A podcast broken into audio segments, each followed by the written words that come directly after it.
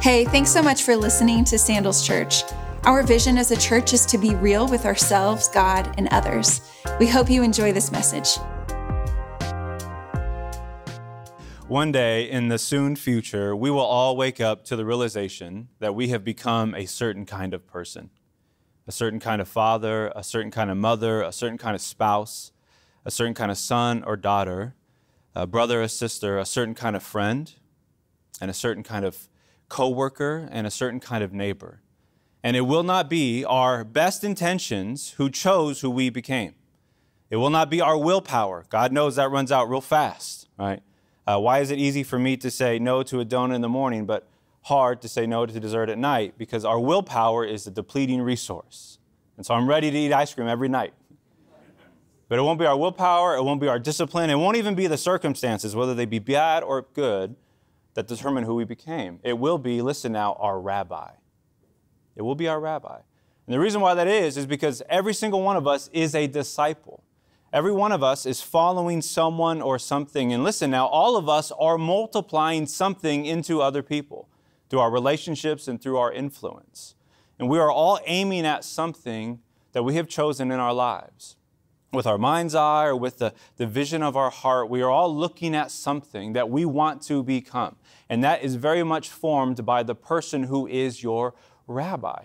They are forming you into your image. And so let me ask you do you know who your rabbi is? When Jesus walked around the earth for 33 years, his primary invitation wasn't listen to me, consider my teaching, or even believe in me. His primary invitation was this follow me. To two groups of brother fishermen, he said, follow me. To a tax collector punching the clock for the galactic empire, he said, follow me. To a demonized prostitute, he said to her, follow me to a respected priest who came to him at midnight of all times of the day, follow me. To a wealthy young Instagram success story of his day, he said, follow me. To a man who was just making funeral arrangements for his dead father, he said, follow me. And to a future betrayer, what did he say? Follow me. Now, in the first century, this invitation was called, in a word, discipleship. But when we use the word oftentimes today, we see it as a verb. Like last week, Pastor Claude asked the question Are you being discipled by someone? Or are you discipling someone? Now, in some Christian circles, depending on where you were raised, uh, that's kind of code for do you meet up with someone once a week to go through a book at a very unreasonably fancy coffee shop? Discipleship for a lot of us is viewed, not for any other reason other than just kind of the culture we swam in for a while, as this thing that you do if you're an ultra special Christian. And we treat it only as a verb. But listen, primarily in Scripture, discipleship is a noun. It's a noun first, meaning it's not so much an activity you do, a class you take, even per se, it's an identity. It is who you are.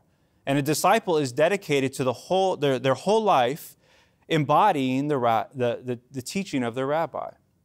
And they follow them in the most literal sense. So they go where their rabbi goes. They, they eat what they ate. They did what they did. And the closest picture we have of this today is actually like trade schools. Electricians are disciples. They listen to their master teacher. In fact, they're referred to as an apprentice. And they learn from them. They sit, they, they get instruction, but then they also get their own hands dirty. They tie things together. They make electricity work. They turn on your AC when it's really, really hot. And Jesus taught his disciples, but he also sent them out with authority. And then in the end, commissioned them to go and do the same thing. In a word, that is discipleship. And this is the invitation that stands today. Even at Sandals Church, in, in, a brief way, we might say it like this At Sandals Church, we authentically follow Jesus as we become real with ourselves, with God, and with others. That is the foundation of this house. And today, that opportunity still stands to step into the invitation and follow Jesus. As we've been in this series called Multiply, we've been talking about discipleship. And now today we come to this understanding of what is essential to multiplication. And here's where I think all of us can agree on. We all want to multiply something from our life to other people. In other words, we want something from our lives to outlast us. And I would imagine that many of us want the best of Jesus and not the worst of us to be multiplied. And we need, if that's the case, to hear these words from the Apostle Paul today a disciple of Jesus, someone who knew what multiplication looked like. And so I'm going to ask if you are willing and able that you would stand with me for the reading of God's word. From 1 Timothy chapter 1, Paul says this I thank Christ Jesus our Lord, who has given me strength, that he considered me trustworthy, appointing me to his service, even though I was once a blasphemer and a persecutor and a violent man. I was shown mercy because I acted in ignorance and unbelief.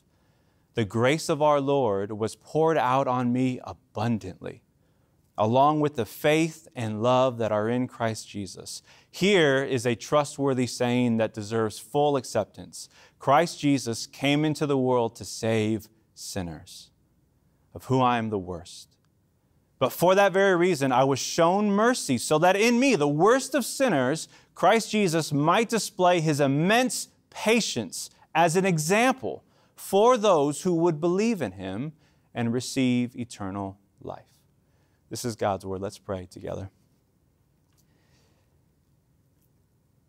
Spirit of God, as we have gathered today, we acknowledge that you have gathered with us too.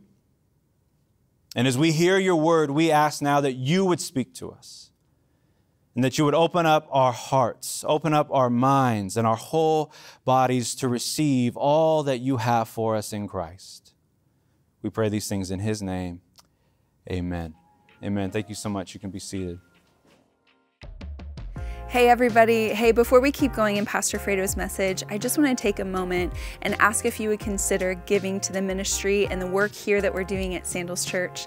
If you're interested in doing that, you can go to donate.sc. For now, let's go ahead and get into the rest of Pastor Fredo's message today. A few summers ago, the uh, documentary ran um, and it got a ton of attention. It was called The Last Dance.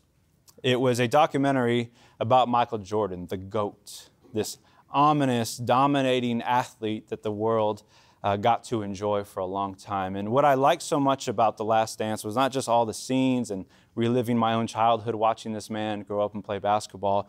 What I liked about The Last Dance was his honesty. You, you caught Michael in this moment where he was reflecting on his life in a very honest kind of way. So much so that at certain points of the documentary, he tells them to cut because he's about to start crying as he's assessing his own life. And he's speaking about what? His multiplication, what he translated to his teammates. And it hits him so much so in a moment he says, cut.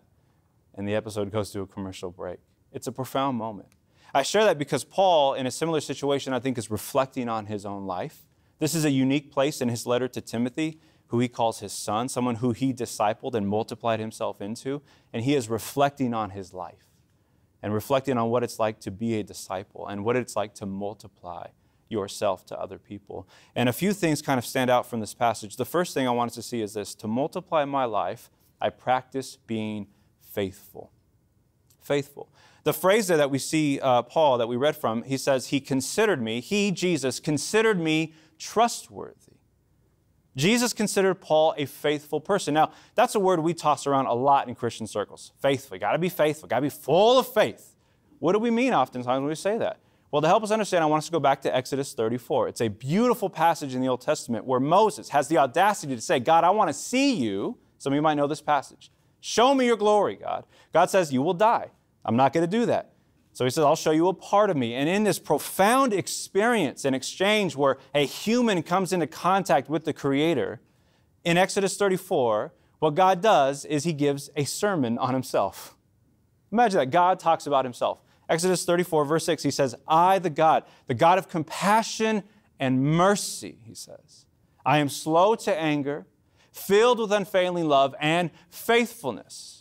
God describes himself as a God who is filled with faithfulness. The Hebrew word there is emet. Can you guys say emet?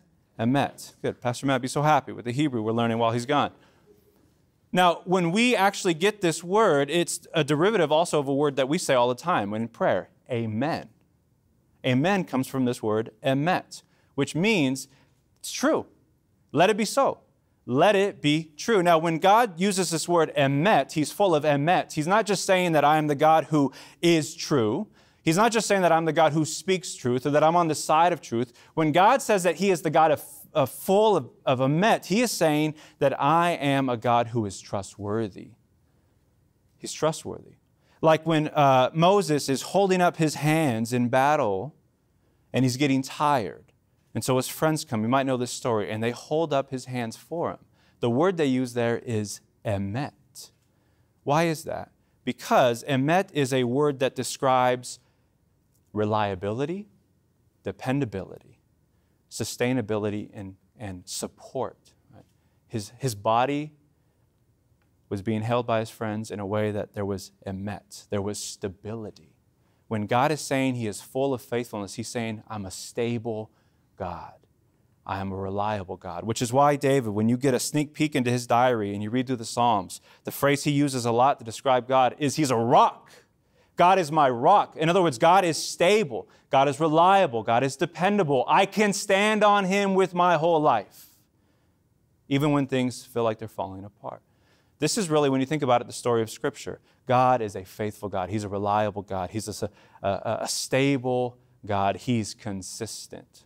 And the good news of Scripture is that God is really good at being consistent with inconsistent people, with unfaithful people, with people who are not stable, who freak out over the latest tweet, whose emotions are completely shaped and warped by our curated timelines. Right? You are doing well or bad, depending on what you just read, or what you just watched, or what show you just binged, right? We're unstable people. Which is why the, the Proverbs even speak to this in, in human nature. It says there in Proverbs 20, many claim to have unfailing love, but a faithful friend who can find? In other words, faithfulness is not natural. Even the ancient wisdom, the ancient writers knew that you don't just stumble upon faithfulness. Right? It's difficult to locate. But Jesus himself, in his most famous teaching, a teaching I think he gave all the time, the Sermon on the Mount, when he redescribes the law in a correct way, he gets to this part in Matthew 5 where he talks about oaths. And this is uniquely the one place where he actually does away with the law. He says, Be done with oaths. No longer swear by the temple. He says this, and do not swear by your head, for you cannot even make one white or black hair. All you need to say is simply yes or no. Anything beyond this comes from the evil one. In other words, for Jesus, a defining quality, one of the essentials that ought to mark our lives as disciples, is that we are faithful people. Your yes is your yes, your no is your no. What you say you will do aligns with what you actually do. This is what it means to be consistent, to be faithful, to be reliable. To be a dependable, trustworthy kind of person means there's an alignment between what you say you do and what you actually do. This is the invitation and the call. Jesus puts a high value on following through, so much so that he says, do away with oaths, which is a significant way on how they did business back then. They, they conducted business through oath taking. And he says, be done with that. People should know that when you say something, you mean it. You just don't say true things, you are trustworthy. People can rely on you. Paul goes on to say that this should mark Christians. He says there in 1 Corinthians 4 More, Moreover, it is required of stewards that they be found faithful. So that as you multiply your life, as you practice being faithful, people are seeing your reliability to the degree that they also experience God's reliability. You are reliable, you are stable because you are in relation to a God who is first stable for you. You've experienced His faithfulness. And you begin to multiply that as you practice that in your relationships. Paul said it like this to Timothy later on in his second letter You then, my son, be strong in the grace that is in Christ Jesus. What a statement. Be strong in grace. And the things you have heard me say in the presence of many witnesses, entrust to reliable people, reliable people, trustworthy people who will also be qualified to teach others. Faithfulness. Now, what keeps us, though, from living a life of reliability? Like right now in your life, what keeps you from being stable, consistent, like a rock? Out of all the things that I could share, I want to just focus in on this. In our modern world, we have a problem of limitless options. We can do anything at any moment with anybody. And because the world tells us that we can do anything, it keeps us from doing anything meaningful on a consistent basis. Because you can travel anywhere, watch anything, enjoy anything, consume anything, it over time warps us into people who don't know how to remain consistent. And then we become those who would much rather enjoy the benefits of a consistent life without actually having to give ourselves to a consistent life. Like, I want peace, But I don't know if I want the consistency that results in a life of peace. Are you with me on that? I know this very well. I can speak to a situation a number of years ago. It was a late night, y'all, and you guys know great decisions come late in the night. I was on the couch, uh, on my phone, snacking on something pretty savory and sweet. And I came across this ad because I'm looking for the meaning of life, even as a Christian still. And it was an ad for a weight loss pill. And with all the godly energy that I have, you thought, well, he didn't click on it, but I clicked on it. And I opened up this, this ad and it uh, turned into this video. And it's all these transformation stories of people who have just taken this Superman pill, they called it, in which all of your fat will magically be converted into energy. And so I see images of men with abs and they're hugging their kids. I'm like, oh, I want to hug my kids with abs. And they have energy and they're excited for life. And there I am at 12:14 a.m. with just pretzels emptied out, thinking, this is the life I need. And so, of course, what do you think I do next? With all the godly energy I have, I purchase these pills for five easy payments of $49.99. I'm gonna have Superman abs, y'all. Now, after I made this purchase, the Spirit came quickly and said, Idiot, you got to tell Ashley now what you've done. So I'm like, All right, I do. And I said, Well, Ash, I made a purchase tonight. So what'd you do? I said, I bought Superman pills. She said, Superman? What are Superman pills? I said, Honey, I'm to have abs in four weeks. You'll understand. And she's like, No, you're going to call right now and cancel this subscription. You're not doing this. And so I spent two hours online trying to read all the ways to cancel this because it's clearly, you know, just not real. I get on the phone my bank. I'm pleading with this customer service agent, probably across the world, saying, listen, in a moment of weakness, I hit purchase. Please cancel the purchase. And in the mercy, they did. And I realized, man, I, I wanted the benefits of a consistent life without the work of consistency. But to multiply life, to multiply our lives, we do so as we practice faithfulness. Now, I want to be careful as a pastor here and think about those of you today who are living a life marked by the failure of unfaithfulness. Like some of you today are sitting there and you know what it's like to live an unfaithful life. You know what it's like to be wounded by unfaithful people. And again, I, I call back to the GOAT, MJ, who once said, I have failed over and over again, and that is why I succeed. And I think to myself, failure doesn't always have to be the last chapter. It just doesn't. And so please hear this first point about practicing faithfulness, not as a moment of condemnation, but one of invitation in your journey with Jesus. Because I can tell you this I've been following Jesus for 16 years, which is roughly, as you know, I like to do math in public, especially when I'm teaching, it's about 5,840 days. Right? That's correct. You can fact check me on that. Now, out of those 5,840 days, I am not sure that I can even say I've been faithful to Jesus for 2,500 of those days, which is roughly about half. But you know who has been very reliable to me and trustworthy to me all the time? Has been Jesus. And it's cliche to say, but it's very true still. The best part of following Jesus is Jesus. He's the best part of it. It's not you. It's not your show. It's not you going to church, doing your thing. That's, it's not about you. It's about the one who you're multiplying, not the worst of you, but the best of him. That's what's coming out of us. He has been faithful. And so let me just pause and ask you what areas of your life right now do you need to grow in faithfulness? Where do you need to become a more reliable person? Is it, is it at work? Are, are your words in danger of, you know, maybe being out of alignment with your actions, especially as a Christian? Is it at home? Is it your time management? Is it in your time with God? Is it, is it a purity issue? Is it with your friendships, service, generosity? Like, where in your life do you need to become and practice more faithfulness? Where? What a moment to pause and just to say, God, would you help me in this area? I want to be done multiplying inconsistency. And I want to, as I receive your faithful love, you who are full of faithfulness, I want to see that poured out through me. I want to multiply your reliability. I want people to experience your consistency as I hear the words of Jesus say, let your yes be yes and your no be no. The second thing we see from Paul is that his life multiplied, yes, out of trustworthiness, but secondly, his life, listen now, was open to God. Paul lived a life fully open to God. In other words, to multiply my life, I need to practice being available. He wrote there in the passage that we read that Jesus, he appointed me to his service. Jesus appointed Paul to service. In other words, he brought him in to be with him and then sent him out. In his own discipleship journey, we see Paul first and foremost open to a life with God. And so when I, you hear the word available, what I'm saying is open yourself to God.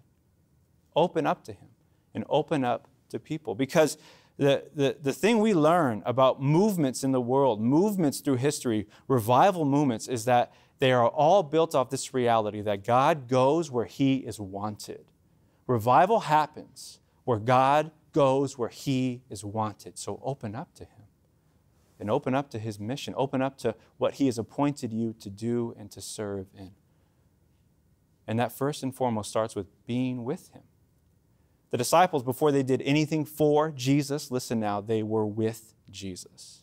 And when you think about it, nothing is more meaningful in the human experience than the four simple letter word, with. To be with. It is critical to us as human beings. When we celebrate a birthday, we're with people. When we uh, graduate, we are with people. When you get an invitation this summer for another wedding, it's someone saying, Hey, I'm going to be with this person forever, and I want you to be with us as we mark that occasion and celebrate that covenant. Uh, in our times of grief as well, we are with people in their pain, so that our presence says so much more than what our words can. Like when you think about breakups, like who did you call over to, to come pound a whole thing of like Dreyer's ice cream with and listen to breakup music with? You, you are with people. It's so important to be with people in the moments of our lives. There is nothing more important in the human experience than to be with one another. And when you think about your life right now, are you available to people? Can it be said of your life that you are marked by someone who is available, both to God and to those that He's sending you to? Can it be said of Sandals Church that we as a church live and operate in such a way that we are open and available to people? Because I want you to know that the primary way that we demonstrate our love to God is in the way that we love people. You cannot say that you love God and you are not available to people. That's not possible. When Jesus gives the greatest commandment, he makes it really clear those two things go together consistently in our lives. Paul said it like this in Philippians 2 Do nothing out of selfish ambition or vain conceit. Rather, in humility, value others above yourselves. Not looking to your own interest, which, sidebar, if you are only looking to your own interest, your life is closed to people, right? We live closed lives. Why? Because our interests have captivated all of our attention. He says, not looking to your own interest, but each of you to the interest of others. Later on in Colossians, to another group of Christians, he says, Be wise in the way you act toward outsiders. In other words, be mindful about your conduct with people who are not yet in God's family. And then he says, Make the most of every opportunity. Well, opportunity for what? Opportunity to multiply through your availability to them. Right? Every opportunity you step into is, in fact, ministry. Ministry is just not for people like me or other people who work for a church. Everywhere you go is ministry opportunity. The whole earth belongs to God. All of it is being restored by King Jesus. Everywhere you go is a ministry opportunity. You got to break out of this small thinking that only views people who work for a church, get paid to do what we do, are in ministry. You are all in ministry. I talk to people regularly like, I want to go to ministry. What do you mean? You are in ministry right now. You're doing it right now. Make the most of every opportunity. But again, what prevents us in the same way that keeps us from being faithful, I think also keeps us from being available, and that is our busyness. And now, some of you, if you've heard me long enough, like, here goes Fredo again on his busyness kick. Everyone's busy, busy, busy. We're busy. Listen to this quote. If you don't want to hear me, hear Eugene Peterson. This is what he says Busyness is the enemy of spirituality. Let me say that again. Busyness is the enemy of spirituality. It is essentially laziness. It is doing the easy thing instead of the hard thing. It is filling our time with our own actions instead of paying attention to God's actions. That's Eugene Peterson from Subversive Spirituality. Busyness is the enemy of spirituality. What a word for us. Because we love, especially in America, we prize and wear like a badge busyness. And our culture moves at a speed right now where we just can't be open to people. And we're so good at just moving on to the next thing that, as some people have said, we have lost, even as American Christians, the, the spirituality of lingering. Now, as a Mexican, I know about lingering. People linger all the time at parties, right? We have about 10 goodbyes. And I know that's common to other cultures. We know how to linger. But I, am hearing it more and more in, in conversation with Christians. There is a spirituality of lingering. In other words, there's a spirituality of being open and going slow and being available to what God wants to do. We want revival, but we need revival in the first 10 minute worship set. Because then I got to go to breakfast and brunch is coming, right? But do we know how to linger? Can we, as a countercultural movement of God, break away from the American pace so that we're not always on to the next thing? Some of you live your lives like that little bar that comes up on Netflix, on to the next episode in three, two, one. That's how you want to grow as a Christian. Doesn't work like that. And, and I feel like over the last few years, I've been hit by this. And I, I find myself, I get home and I realize, like, and maybe this happens to you too. I don't know if anyone gets home and you just realize, like, this is not how life's supposed to be. Like, I went through a full day of work, I went through so much, and I, this ain't it, y'all. Like, I was around people, but I don't know if I was with people. I don't know if I was available to people. And I fear and dread as I lay down and go to sleep tonight that I have not been available today. It is one of the sins I find myself repenting of most often. God, I was not available. And I work for you. I get a direct deposit from a church. And I have not been available. And I have a hunch that there are more like me out there. We're not available. And so, what's it going to take for you to no longer cancel on your spiritual community? Like, is it really going to be a sport, a TV show, your shame, your self pity, your fatigue? Like, how many more excuses will we draw off the line and say, This is why I can't be available?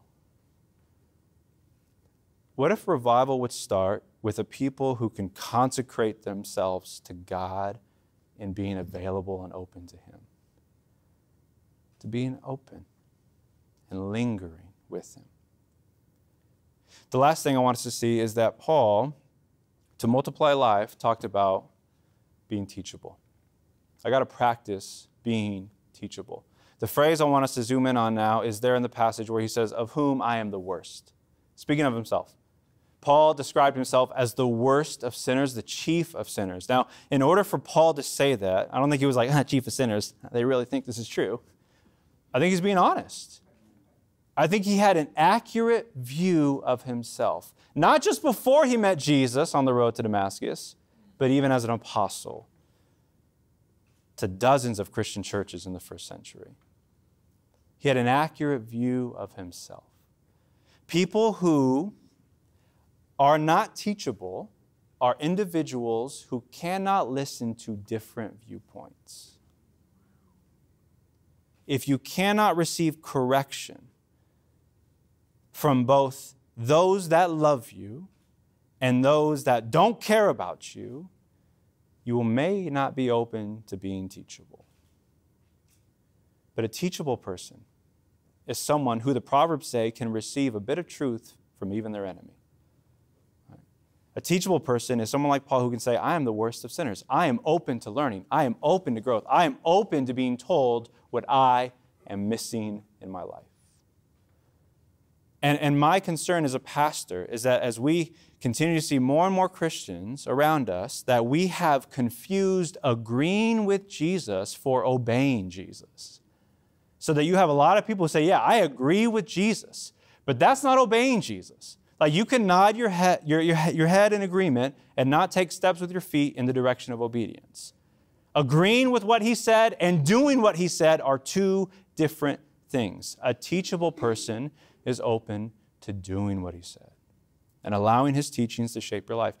Uh, Peter just gave this beautiful picture of what this looks like uh, in 1 Peter as he's writing to a bunch of Christians who are scattered around the first century world. He said this Likewise, you who are younger, be subject to the elders.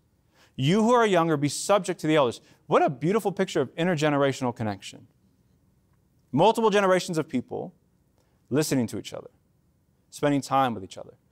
Now, if you're young thinking, well, that just sucks for me, listen to what he goes on to say. Clothe yourselves, all of you, young and old. Clothe yourselves, all of you, with humility toward one another.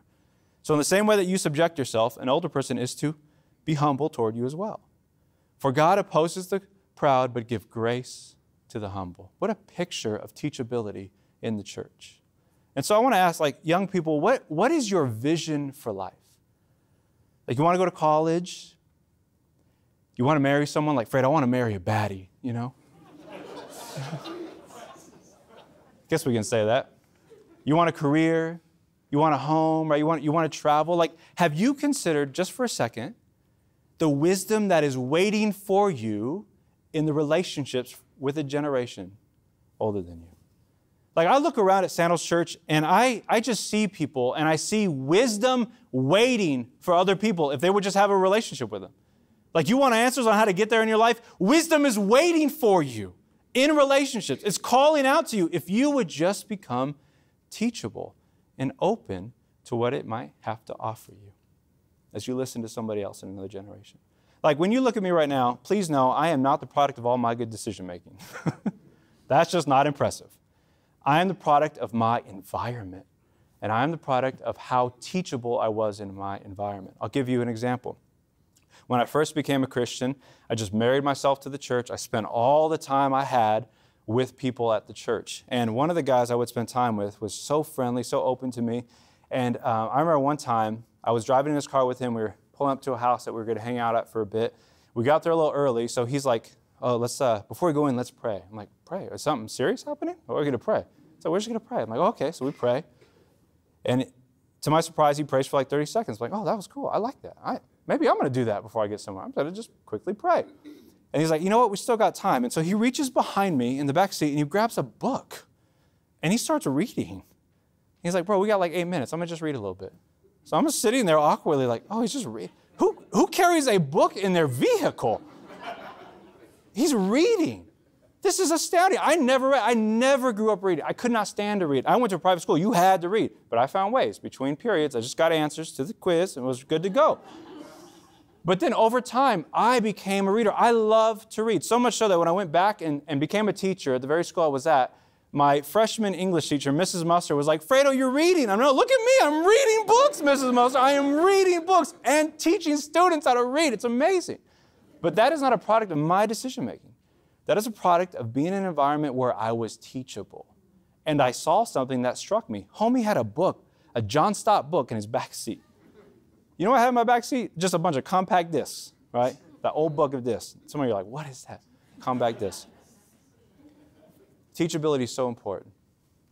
So much so that uh, Paul, in this same letter to Timothy, offered these words on the front end. He says, The purpose of my instruction is that all believers would be able to accurately give a political answer on TV. Someone it said.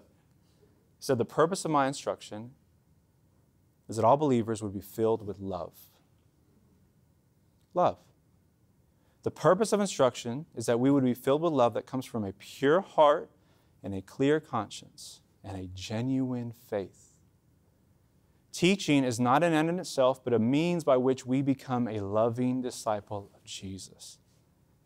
That's the purpose of teaching and instruction. The goal of you being teachable is that you would become a person of love of love.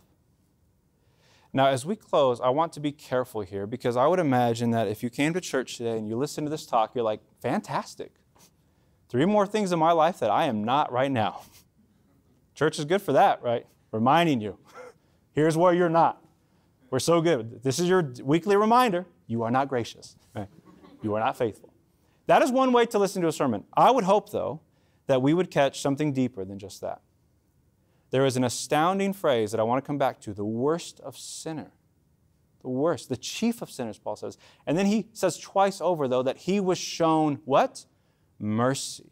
Paul was shown mercy. How is Paul able to call himself simultaneously the worst of sinners and yet be regarded as faithful by Jesus? How is that possible? That is a paradox, according to Christians. In other words, that is an apparent contradiction in which two things that should not be true together are very true together. Paul is the worst of sinners, and yet he's faithful. Paul is the worst of sinners, but yet he's available. Paul is the worst of sinners, but yet he is still teachable. Multiplication is made possible by mercy, you guys. Mercy. It is the mercy of God that has held your life together, whether you see it or not. So much so that Paul says that his life was an example of the Lord's patience. So that when people looked at Paul's life, they would see an example of how patient Jesus actually is. And I think about my life, man, and for 21 years, I think about the Lord just patiently pursuing foolish Alfredo. For 21 years, I think about the Lord patiently, gently, mysteriously loving me through people who are saying, Fredo, you're dumb. Come back. I think about the Lord patiently taking his time to answer the prayers of people saying, Would you draw Fredo to your love? My life, when you look at it, you got to say, man, if Fredo's a Christian, Jesus must be a very patient rabbi. and the answer to that question, absolutely yes. He is so patient, so patient with all of us. In fact, man, God took his time to save you and is still taking his time to save you. So please don't receive this word as another reminder of why you're not it, but receive this word that you are a perfect recipient for the mercy of God right now. And if you want to multiply your life, it begins with mercy. Because one day, very soon in the future, we will all wake up to the realization that we have become someone. We have become a certain kind of father, a certain kind of mother, a certain kind of spouse, a certain kind of friend, brother, sister, co-worker, neighbor. And you have multiplied yourself. And what you have become will not be your best intentions. It won't be your best effort. You know it won't be your willpower. That thing was out the door eight minutes ago. It won't be your discipline. It won't even be the circumstances, whether they be good or bad. It will be your rabbi. You will wake up to the realization that you have become someone because you have a certain rabbi. Do you know who your rabbi is? If you don't, that is a worthy question worth considering. And I want to tell you, for those of you watching, wrestling with if Jesus should be your rabbi, I love that. I want you to know that we welcome you here at this church. I get up in the morning as a pastor in part because I love to think about people wrestling with God. I love to think about them trying to connect the dots. And so if you're trying to understand what it looks like for Jesus to be your rabbi, you're in a great place. Stay. Stay here. Because at Sandals Church, we are a countercultural movement beating to a different drum.